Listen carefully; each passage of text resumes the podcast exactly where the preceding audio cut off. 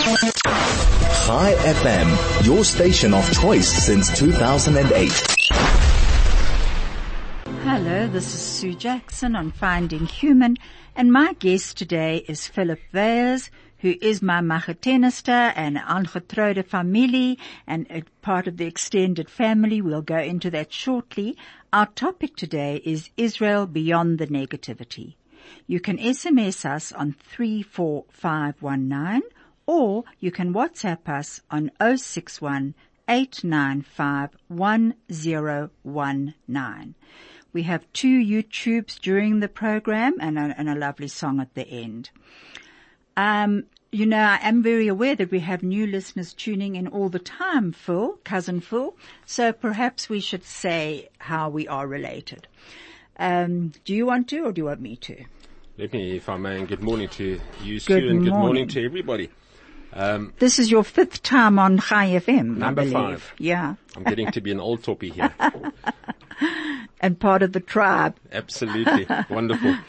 Some years ago, at the time of the centenary of the Balfour Declaration, um, September 1917, uh, sorry, end of October, November 1917, um, I was approached by one of my three musketeers in Israel, Peter Bailey, who's a, an old and, and very dear friend, and asked, he asked if I would be prepared to travel to Israel and give a few talks um, about the Balfour Declaration and about Jan Smuts and the part he played in the formation of, of the state of Israel. So just mention how you come to be related to General Smuts. Uh, my grandmother, my paternal grandmother, was his eldest child, and she married a Weyers, which um, maybe I should hyphenate my name, call myself Smutsveyers or something, just for fun. um, and of course, I was delighted to to um, to travel across to Israel. Um, Peter put it on um, on a website, and your daughter, my cousin Junior, um, saw it and forwarded it to you, and you then sent Peter a mail saying I, that your uncle Yanni Smuts was the Oubaas's youngest son. And Peter then sent me a mail and said, would you like to respond to this? So I sent you a mail and I said, well, you know, Yanni Smuts was also my great uncle. And then we sort of figured things out. And one question I do recall asking you is how, with me being a, a fine Presbyterian and the Smuts family being fine Calvinistic Christians, how on earth um, did it all work out? And you then told me obviously about and how Leon. did I come to Chai FM? Absolutely. um, so that's how I got to Israel, and um, you and I met for an, an iced coffee at uh, ORT. Yeah. Um, the Oubaas's uh, airport. Smuts Airport in a past life, Yes. two past lives ago. And uh, we got on to one of the, I believe they've been replaced now, antiquated El Al 767. I was going to tell you that because you complained about the aircraft last time.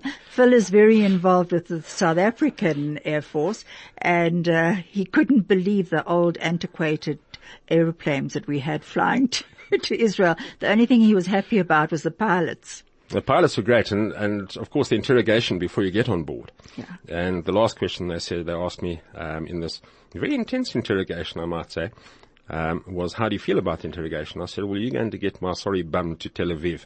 And on that basis, I'm entirely happy. that was a good trip and it was a wonderful visit. It really was. And and you were invited because uh, General Smuts was so involved with the Balfour Declaration. Just mention that just briefly. Sue, in 1917, after the Oubaas had finished um, chasing General von Lettow-Vorbeck around Germany, East Africa, Tanzania as we now know it, um, he was sent by General Botha, who was the then Prime Minister of South Africa, to the Imperial Conference in London. And two notable things happened to the Oubaas apart from uh, attending the uh, the Imperial Conference. The one that he was asked to stay on and he joined the Imperial War Cabinet. Um, that led to the uh, establishment of the Royal Air Force um, in on the 1st of April the following year. But from our point of view, the most significant was that he met um, a, remarkably brilliant physicist by the name of Chaim Weizmann. And they became very close personal friends. Um, I think there was initially a meeting of, of intellectual minds. Um, but the way it worked was that there was a, a, a, tremendous move at that stage amongst the the British Jews to for the establishment of a, of a, um, an, a homeland for the Jews of the world, and they had various schemes that came came up. But the one was called the Uganda Plan, where they were going to um, establish uh, a Jewish homeland in Kenya, um, which was uh, rejected after um, a, a visit. I think they were scared of the Maasai warriors, who didn't seem to be too keen on all these visitors. Um, but what transpired was then that with the Oubaas being on the war cabinet, um, Chaim Weizmann was able to get his ideas or questions or observations or suggestions directly into the war cabinet via the Oubaas. Ah. He had a direct conduit in mm. with a member. Um, and it so happened then that through the through the war cabinet um, and obviously in um, in consultation with uh, the, the, the British Jews under Lord Rothschild, um, the Balfour Declaration was eventually, after a lot of toing and froing and inputs from pretty much everybody, uh, the Balfour Declaration was um, was issued by Lord Balfour to Lord Rothschild, which was a declaration of intent. There was no legal status to the document other than we, England, agree that, in, that, that Israel, that the Jews should have their homeland. And it then, that happened in, I think, the 4th of November, uh, 1917. And subsequent to that, whatever the Brits might tell you, they actually made it very, very difficult for for the Jews um, worldwide and and for the establishment of Israel itself, mm. to the extent that it only actually came to be and was only ratified as Article 22 of the San Remo Conference in 1920. Mm. Um, it was, um, and even then, you know, every time the Arabs got excited, um, England got cold feet, and the Oubaas had to uh, write a number of letters to people like um, uh, well, the prime minister and previous prime ministers, um, saying that you guys can't retract now. It's been ratified international international law by the League of Nations. Um, you have to meet your obligations. Um, and as we know, they they actually had partitions to prevent ships getting through mm. to Israel. So, um, and then of course, if you've uh, you will know it, and I I'm assuming that most of uh, most of the listeners will as well. There's the the bullet factory um, under the kibbutz near Tel Aviv, where the the the new Israeli settlers had weapons but no no ammunition. So they dug holes in the ground under the kibbutz and manufactured bullets. Mm. And above they had a bakery and, and a laundry, mm. which the British soldiers used to frequent and uh, they used to buy their bread and have their laundry done there. I never knew this story. Yeah. Is that so? Yeah. And not yeah. knowing that under their feet um, was it ammunitions factory? Ammuni- um, uh, the new Israelis were manufacturing ammo huh. um, to to defend themselves. So, yeah, the uh, Wow. It's, it's all quite interesting. So Philip and I ended up in Israel together and we went to Kibbutz Yohanan, which was named after um, Philip's grandfather. And um, since then, he and I have been in constant contact with each other and with Peter Bailey, and we've become really close, all of us. And Philip often sends me incredibly interesting articles from uh, on on Israel. We're just breaking for an advert. Chai FM, your station of choice since 2008. My guest today is Philip Weyers and our topic is Israel beyond the negativity. Right now I'd like to tell you a story which I believe is quite an analogy for Israel, but it's a story about a donkey who was worked to the bone. It was very used to hardships, to betrayal, to pain, but it was incredibly courageous and it carried on working. But eventually the farmer decided this donkey was far too old and tired and he put him out to pasture and he thought let him spend the last few years of his life in the pasture. And the donkey was incredibly excited. He had a field of his very own to enjoy at last. And he would run around that and really just enjoy the sunshine and, and loved it. One day he fell into an old unused well. He brayed frantically for help and the farmer heard his braying and he came over, he followed the, the noise and he looked over the side of the well and he saw the donkey right at the bottom and he didn't know what to do. So he called his neighbors, neighbors from all over the place. They all came, they all peered over the, the well. Some of them uh, laughed. Some of them cried. Some of them said, let's just shoot him and kill him. Well, not shoot him, let's just kill him. And, but nobody ever said, let's save him. And eventually it was decided that they would put him out of his misery. But how would they put him out of his mi- misery? By eliminating him. So they all went and got their shovels and the donkey could not believe what he was hearing. He had done so much for people. He had helped them carry their loads and everything and here they were going to be torturing him to death, literally. They got their shovels and they came and they shoveled these mounds of dirt and stone into the well.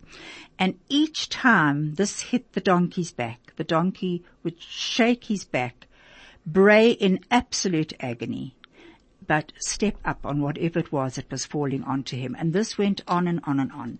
And eventually, totally exhausted, as you can imagine, with these sharp stones that had hit his back. He was bloodied. He was exhausted. But eventually he stood up on all that dirt that he had shaken off his back and he stepped over the side of the well to freedom. What had come along to kill him actually gave him his freedom. And I believe, Phil, that this is so often what happens to Israel. That all the attempts to annihilate Israel, to, to drive them into the sea, to drown them all, has actually made them stronger. And they have come up with new in innovations to survive.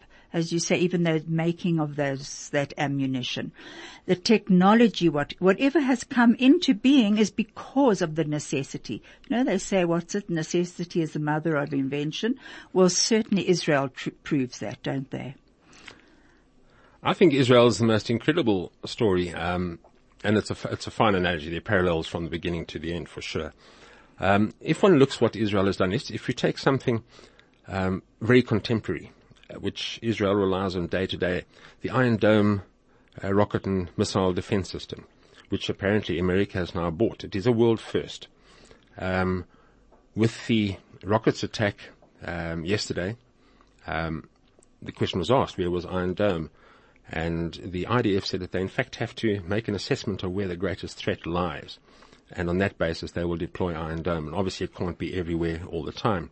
But what they are doing is they're developing Iron Dome so it will have um, a defensive capability extending up to 250 kilometers. It's a world first. There is no such other thing. Um, Israel is a water scarce country, as we know. In fact, the world is water scarce. But um, Israel didn't lie down and say, "Well, okay, um, what are we going to do?" Um, they developed the most advanced desalination processes in the world. Um, all good and well, but still they don't want to waste water, so they came up with the drip irrigation system, which is again used all around the world. Um, and a shout out to Cape Town here, if they had, well not Cape Town, um, South African Water Affairs, if they'd been a little more amenable um, and used the offer, made use of the offer that uh, Israel had made in terms of desalination, maybe the crisis of the last year wouldn't have been quite as bad as it was. But again, we were voted out. We were voted out because there was an Israeli connection, mm. uh, which to me is just so sad. That is really cutting off your nose to spite your face. Absolutely. Um, and it's not something that I understand completely. The um, the other thing which is is very interesting, and it's it's a huge problem worldwide, obviously, is is, is cancer.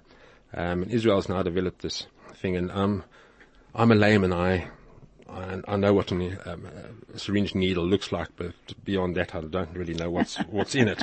Um, but Israel has apparently developed a system where um, a treatment where they inject something into a person, um, and what they inject into the person goes out and hunts cancer cells. The healthy cells it leaves alone, it's not interested. But the, the baddie cells, it goes out and destroys them, just Amazing them. Which is extraordinary because all the, the treatments we have today, most notably obviously chemo and, and radiation, do huge damage to, to, to the body, Absolutely. apart and from know, the cancer element. Uh, now that you mention that, I had on this program a few weeks ago Professor um, Harry Simon, And his cousin actually sent me an article this last week. Rodney, uh, thanks so much for it. He um, saying that Sheba, where Professor Simon is, the Sheba Hospital, um, actually was voted among the top ten hospitals in the world because of their innovation, their treatment, all their techniques, and everything that they're using. It, doesn't surprise me at all. You know, we in South Africa will have some experience of um, uh, invention being the the mother of um, uh, necessity being the mother of invention um, with our uh, sanction years, um, 20, 30 years ago. Um, but Israel has taken that because they are still in, in, in so many respects in a sanctioned situation. They have the sea on the west and enemies north, south, and east. Mm. And they have had to do things. Certainly they've got assistance from primarily America, but they haven't relied on that. They've, they've made their own arrangements and done some extraordinary things um, to the benefit of mankind, not just um, Jews and friendly Christians and, um, and, and friendly Muslims. It's for mankind as a whole. And sometimes to their very enemies they offer Absolutely. help as well. And they are often the first responders in many ways. But you know, I think because there was that hope initially, that hope that they would build a homeland, that somewhere to call their own after being dispersed for so long, persecuted for so long, that that hope motivated the, the early settlers to actually, uh, to grow, to, to, to survive. Can you imagine the courage that must have taken? I mean, they landed in a desert, nothing there. Well, you know, so in, at one stage during the, uh, after the, the, the, promulgation or the, the um, um, adoption of Article 22 in the League of Nations, England said they are not going to permit any more immigration to then Palestine before 1948 because the land could not sustain any more people. So they stopped it, and that was obviously an excuse, and that's how wrong they've been proven. But I think it actually goes to genetics. I think the Jews around the world have been so persecuted and so um, so marginalized through history that they have this this indomitable spirit within them. I think it's within their genetics. It's the um, resilience. Absolutely, they have had to fight for everything. Mm. And when they got to their to Israel and their their their homeland, their homeland the Holy yes. Land, as as the Oubaas would call it. Um, they nobody's going to take that away from them. No. And rather than defending themselves um, against pogroms or, or um, victimization um, in their previous uh, countries, they now had something of their own to fight for. Mm. And you never, you are never going to kill that spirit. Never. never. And also the land of Israel is really, it's central to the whole history of, of the Jewish race. And, uh, it's, it's part of the, uh, their life and their dreams for the Jewish history. We're going to advert and we've got a, a YouTube coming on now. In just a few weeks, Israel will celebrate its 70th anniversary. Here's a look back at where the infant state of Israel was in 1948, where it is today, and how it's fulfilling ancient prophecies. On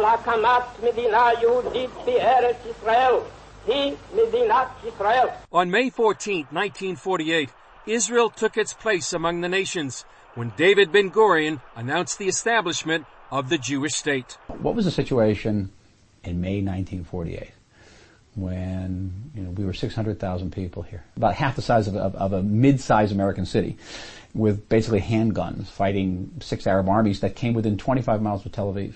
By the way, it's hard to imagine today that surrounded Jerusalem, not far where from where we're sitting. No economy, no allies. Um, uh, a population that was still languishing in displaced person camp in Europe after the Holocaust. I mean, think about that. 70 years later, Israel not only survived, but thrived.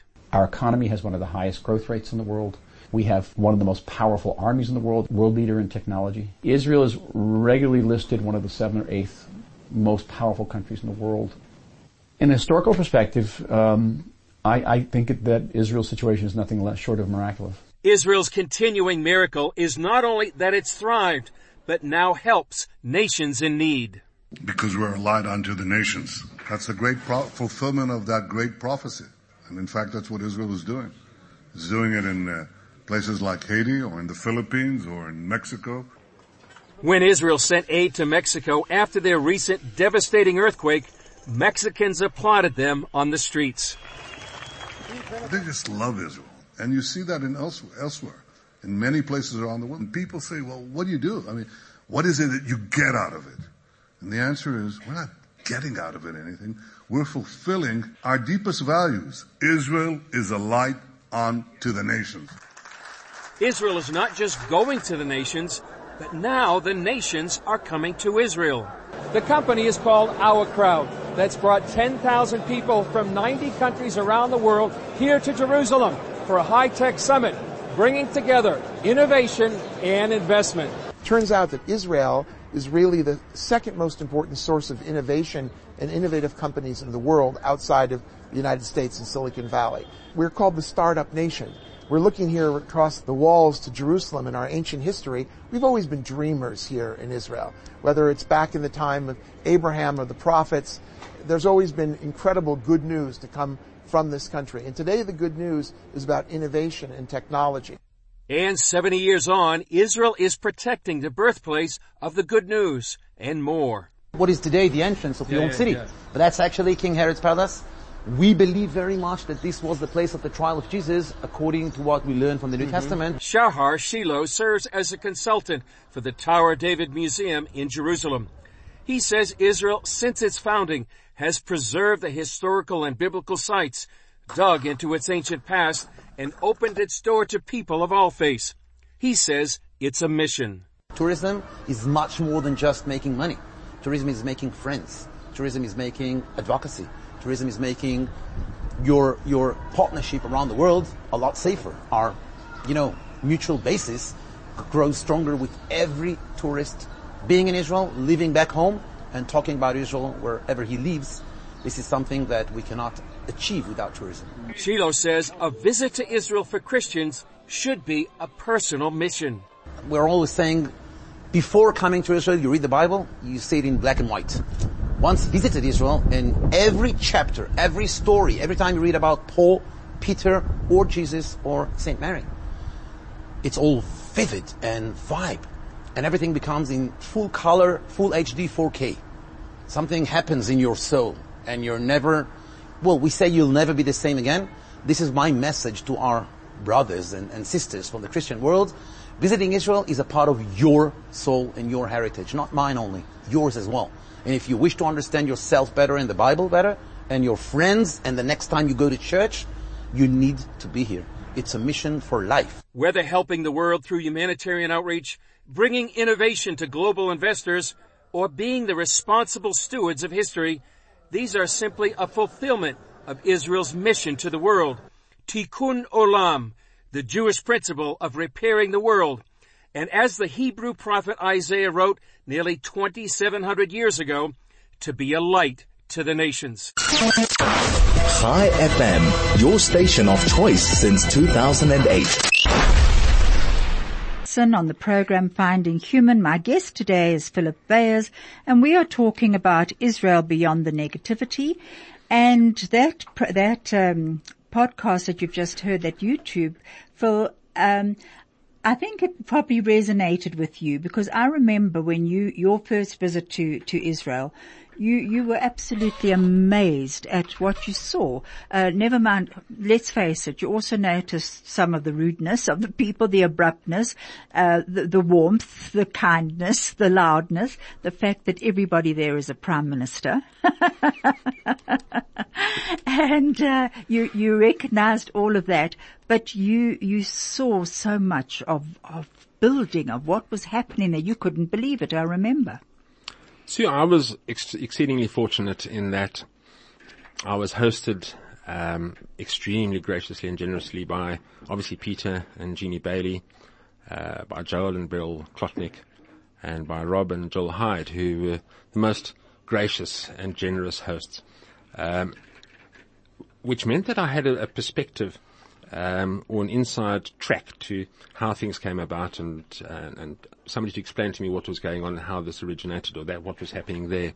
Um, the South African Israelis, those who've made Aliyah, um, are the most gregarious, friendly bunch you can possibly imagine. And they've changed their lives to adapt, haven't they? Amazing. Um, you know, it's it's it's just extraordinary. They, uh, you'll, you'll be um, at a function and you'll see two people walking in the door and one will say, how's it? And you know, okay, they're from the old home country. Um, and I must just say as well, just, just before somebody gets the, the wrong impression that if I'm critical of the British and the implementation of the Balfour Declaration, it does not imply that I'm not fond of them. I'm almost as much an Anglophile as I am a Christian Zionist. Mm-hmm. So I say that with the greatest affection and respect.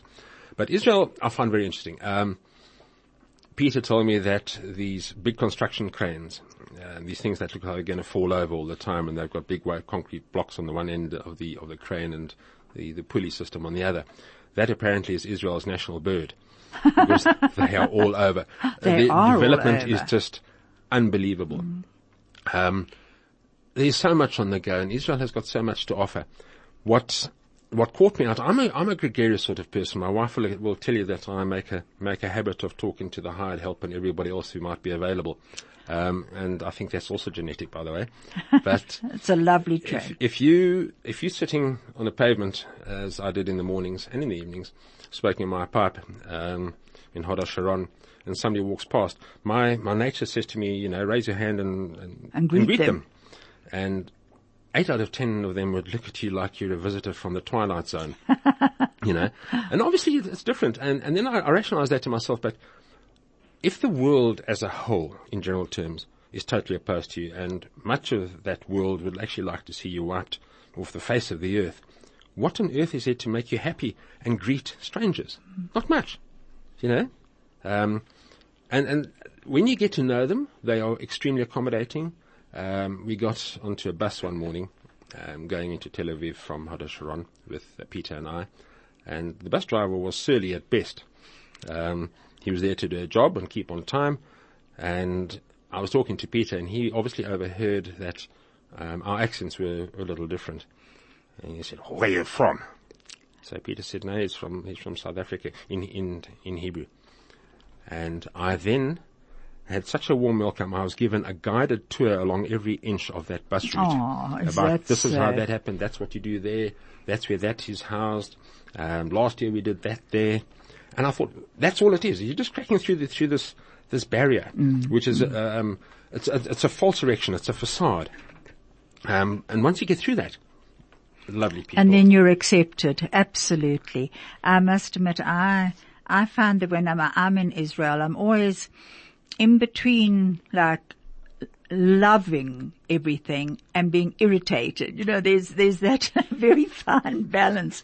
But, and also everyone is a mother or a grandmother or whatever there. I remember going into one shop with Shira to go and have photographs taken, uh, for, for Ellie for her passport. And, um, he was a very abrupt man. But when he saw the baby, he became the father you know, and no, no, you must do it this way and that way, and what are you feeding her? And you know, it was, They're, they're it was- lovely people. They are lovely people. I think just again historically they are um, maybe not very trusting of strangers. yeah. Um, you know, you, you you might have some sort of incendiary device in your pocket or something, um, which in Israel is a is a is a real risk. Absolutely. Um, here, despite um, getting shot for your cell phone, um, the chances of somebody having um, an, an IED in his back pocket um, is remote to zero. But you know, the other thing, quite honestly, saying that, that, um, you know, so around the world where there's been terrorist attacks, uh, the countries have come to a standstill dealing with it. Last week, uh, my son-in-law Jordan was in uh, Tel Aviv when the siren went off. And Shira happened to be on the phone to him and she said, what's that? He said, it's the siren. So she said, "Wh- wh- which uh, shelter are you going into? Because she's here at the moment. And he said, none. So she said, what do you mean? He said, our pizzas have just arrived.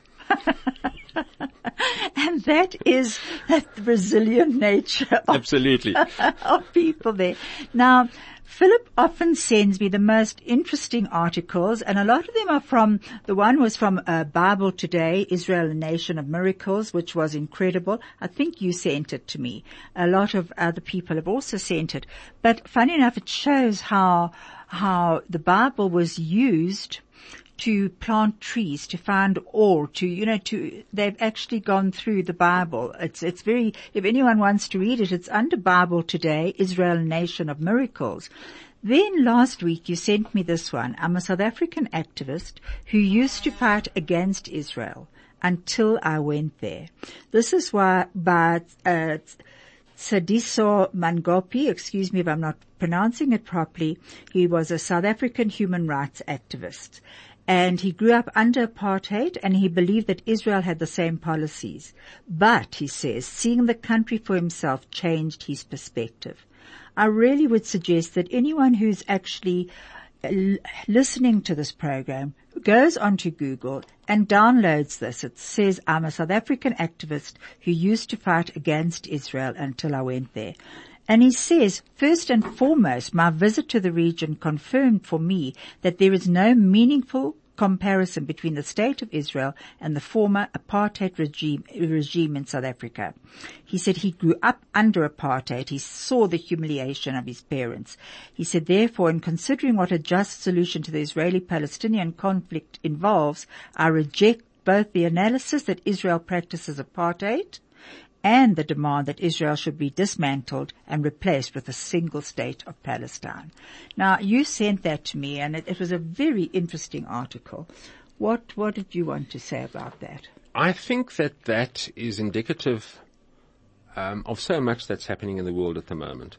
Um, I think the the anti-Israel, um, anti-Semitic movements, and there's a lot of it, and it seems to be increasing to me so sadly, um, is is born out of ignorance. Um, let me explain it to you this way: if if you're a child and you, when we were at school, you used to have crazes, whether it was marbles or whatever, and suddenly there's uh, the fashionable thing is to wear pink tackies or plimsolls or trainers, depending on where you are in the world. Um, everybody suddenly has to have pink trainers to keep up with your peers, and it becomes a trend, and you you need to conform. The world loves conforming. Um, and that is good and well, but most of that is born out of ignorance. They do not know. Um, and if they do go there, as I've been there, um, and I agree with um, with the author there saying that um, to compare the two is an insult to the people who suffered under apartheid. Very definitely. Um, it makes me so you know, angry that. It's, it's just not, it's just not right. But it goes, it goes further. It goes to, um, and let me give you uh, an example, um, which, which I feel about, quite deeply about, the Christchurch massacre. Yes. Um, without wishing for one second to diminish the scope and the, the horror of that. And it deserves all the condemnation that, uh, that can possibly muster against it. Um, in Nigeria, 120 Christians have been killed since February. How much have you heard about that? Absolutely. Nothing. Does anybody still hear about the Pittsburgh massacre? The synagogue massacre? No. They're not fashionable. They're not pink tackies. Um, and I, I, I, I battle myself to reconcile that. So it's okay to kill or massacre one group of people, but absolutely not okay to massacre or kill another group of people. They should all be condemned.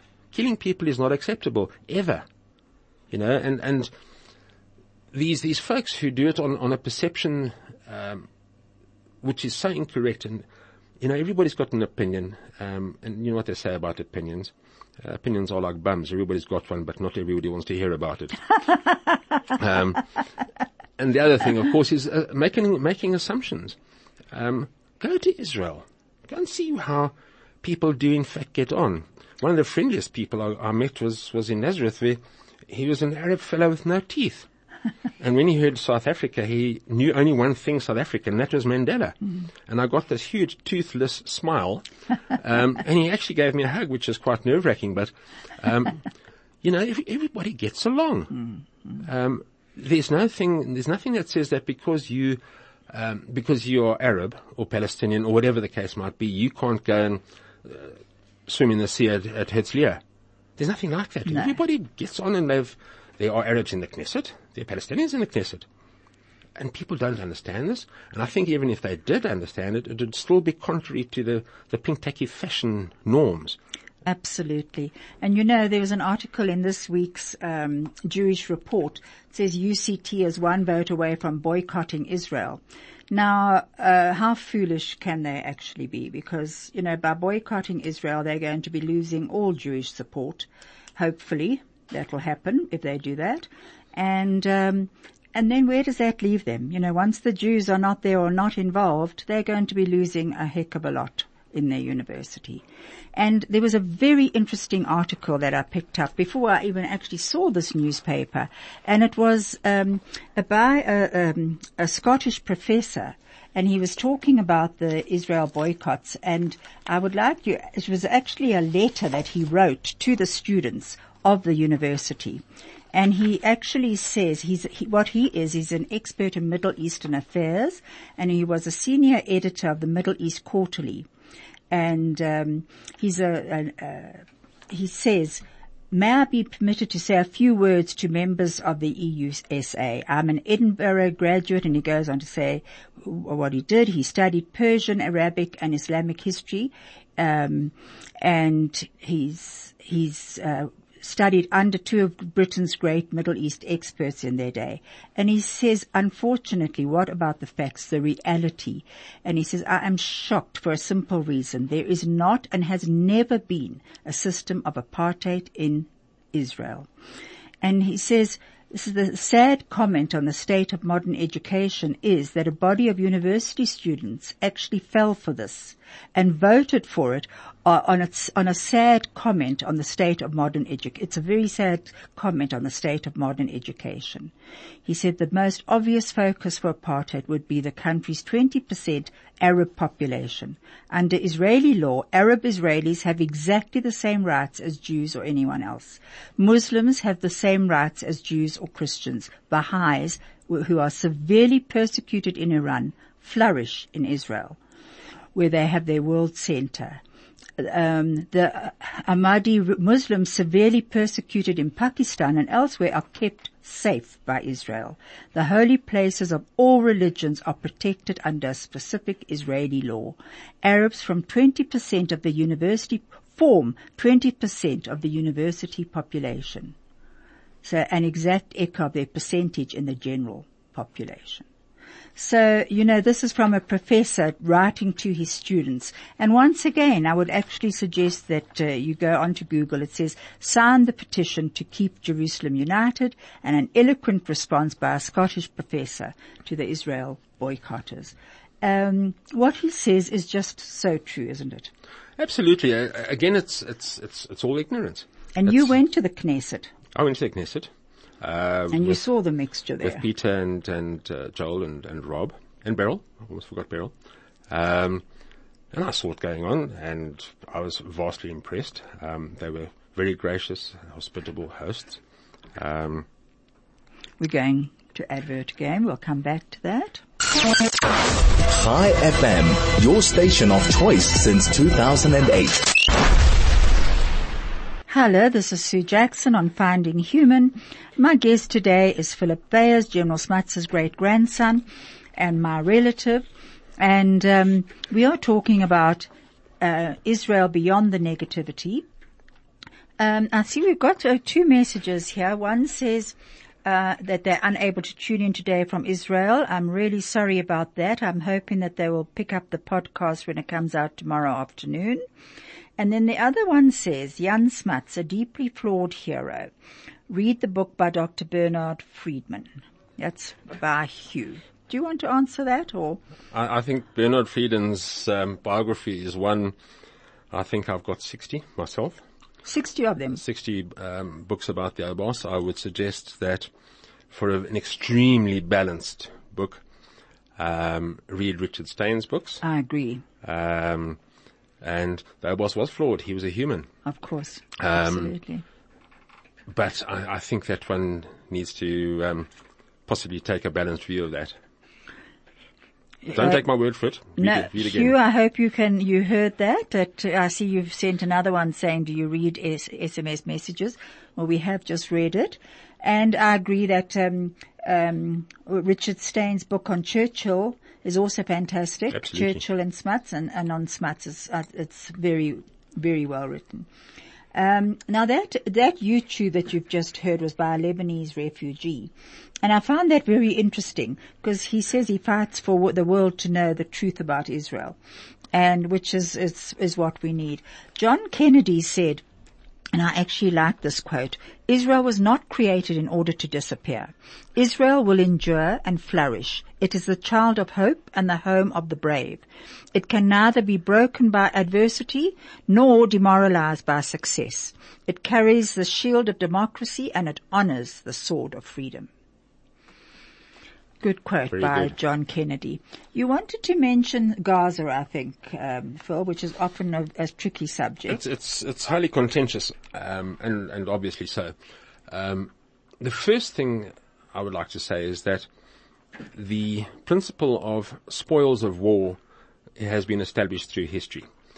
If the spoils of war were to be reversed, uh, Gaza would go back to Egypt, um, the West Bank would go back to Jordan, and United States of America would go back to England.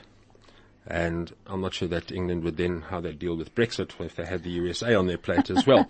but Peter Bailey, my friend in Hod Hasharon, who is himself a, a very astute and, an accomplished historian, sent me an article and the point of it was that prior to 1948, there was no Palestinian claim to Gaza or the West Bank when they belonged to Jordan and Egypt. It was only after Israel that suddenly this land claim arose. Um, what of course makes life a little more interesting now is um, President Trump's recogni- recognition of Israeli sovereignty over the Golan Heights.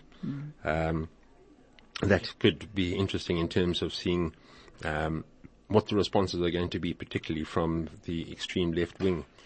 Um, in in both uh, Israel and and the Gaza Strip, you know, so because Israel being a democracy, uh, I don't know if you've ever been there when they've demonstrated in the streets and you get all the Israelis shouting at each other because they've got opposing opinions, but that to me shows the the the democracy that they're allowed to say what they want to about the prime minister. They're not going to be shot or killed or their hands cut off or whatever. And um, you know, it um, to to me it. It, every time I, I'm there and there's a protest on outside the Prime Minister's home, I think to myself, well, you know, this is a democracy, even though it does close all the streets off. Absolutely. People expressing their views. Um, I think it was Peter Joel who said to me once that if you, if you put two Israelis in a room, give them half an hour and they'll have three new political parties. That's what I said when I said they're all prime ministers. You know, talking about Peter, Peter was very involved with Smuts House, wasn't he? He was indeed. Peter When he lived here. Absolutely, Peter. Um, when he was still the, the owner of Multiglass, was a, a major supporter of of, uh, of Smuts House and the Smuts Foundation, um, and provided us with a lot of support in in so many ways. Um, and I miss that because Smuts House could do with not only Peter's but a lot of assistance at this stage. I'm sure. Smuts just, just to elaborate very, very briefly, Smuts House um, was given the opportunity some years ago of becoming part of the National Museum's setup. This is before uh, 1994.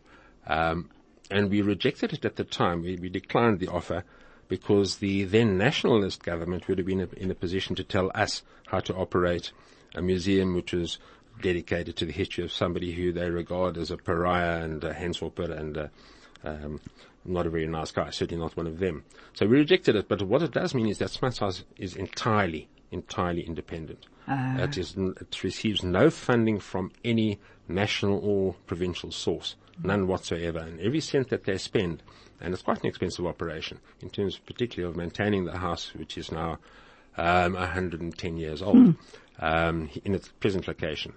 Um, that all has to be earned somehow, and sometimes it's a little difficult with falling museum numbers, um, and um, our economy isn't the greatest at the moment, as we know.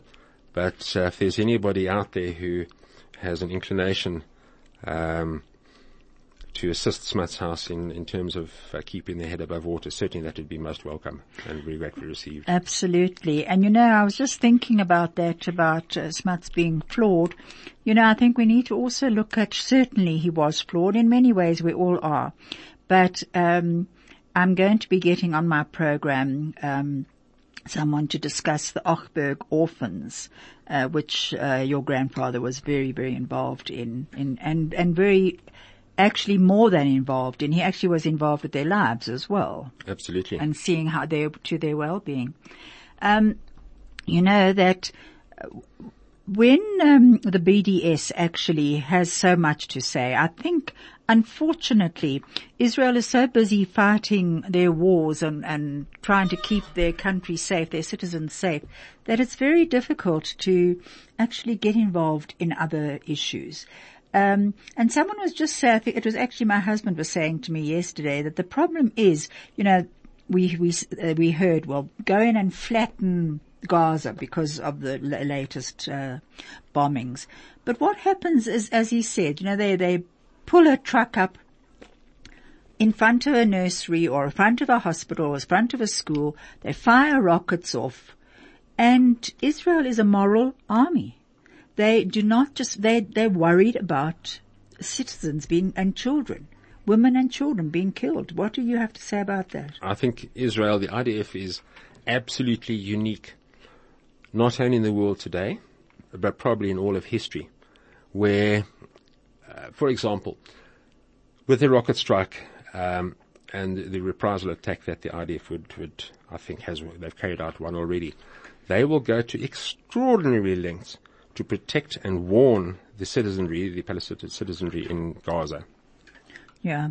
Just, just finish, go on, and then we'll go to, um, and to, to make sure that there is no collateral damage, or certainly that it's minimized. Mm. No other army in the world has ever done that. It's totally unique.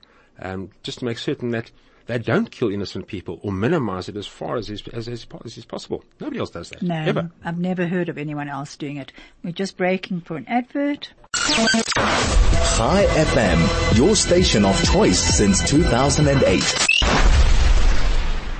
Hello, this is Sue Jackson on Finding Human. My guest today is Philip Weyers, uh, General Smuts's grandson, and we're talking about Israel beyond the negativity. And uh, I promise you, if you get onto um, uh, Phil's good books, he'll send you all the fantastic uh, emails that he sends me about everything. One of the ones, I don't think I got this from you, it might have been from um, Peter, is why are the Chinese so obsessed with the Jews? I don't know if you ever heard this, but Benjamin er- Ivry, who says, you've written about how popular books in China have titles such as The Secret of the Talmud, The Jewish Code of Wealth. And uh, apparently um, in China, they, the children are, are encouraged to, to learn from the Talmud. And then there was this one about why Koreans study the Talmud. Almost every house in South Korea has a translated Talmud. But unlike Israel, even Korean mothers study it and read it for, for, for uh, with their young children. They actually learn with their children. And it says in a, in a country of almost 49 million people, many of whom believe in Buddhism and Christianity, there are more people who read the Talmud or at least have a copy of it at home than in the Jewish state. Much more. And then a special book is a book titled The Jews, Why Are They Rich? Which is just such a, you know, ridic- ridiculous comment always because there are many poor Jews would be considered anti-Semitic in any other country. But in China, it's actually uh, considered an absolute compliment and it sells out of the bookshops. So, isn't that interesting? I, Very. I, I think it's interesting though that I think there's maybe um, a, co- a common um, identity or uh, there's a commonality between the, the Koreans and obviously I'm saying South Koreans um, and and and Israel, um, both for all intents and purposes war-torn countries in uh, violent pasts. The Korean War in the 50s, um, where the United Nations forces managed to to to save on the 38th parallel being the the, the boundary. Um, so maybe there's a commonality. Maybe there's a an element of sympathy that that the Koreans and the Koreans, South Koreans, are the nicest people in the world. They are absolutely delightful, um, and also so grateful to everybody that clambered in and assisted in keeping the North Koreans and the Chinese at bay. You know what? Unfortunately, we're already having to wrap up, Phil. I mean, it's gone so quickly. Uh, cousin Phil, it's been lovely having you on the show. Thank you so much for being here today. And you, uh, you will be back again, I know, and you're coming back to me for lunch anyway. But I would just like to end with this quote by S- uh, Stephanie Dowrick, The greatest power we have is to lift the spirits of other people through our choices and behavior, to enhance their lives and our own. The greatest responsibility we have is to choose wisely, not just when we feel like it. The greatest liberty we have is to behave kindly and respectfully without needing a prize or praise, simply because we are free to do so. The greatest ease we have comes when we can forgive others for their human failings and complexity and forgive ourselves. The greatest peace we have is when we can play a vital part in creating harmony between ourselves and others regardless of our differences. Wonderful. I will be here next week. Thank you so much and have a good week. Thank you so much.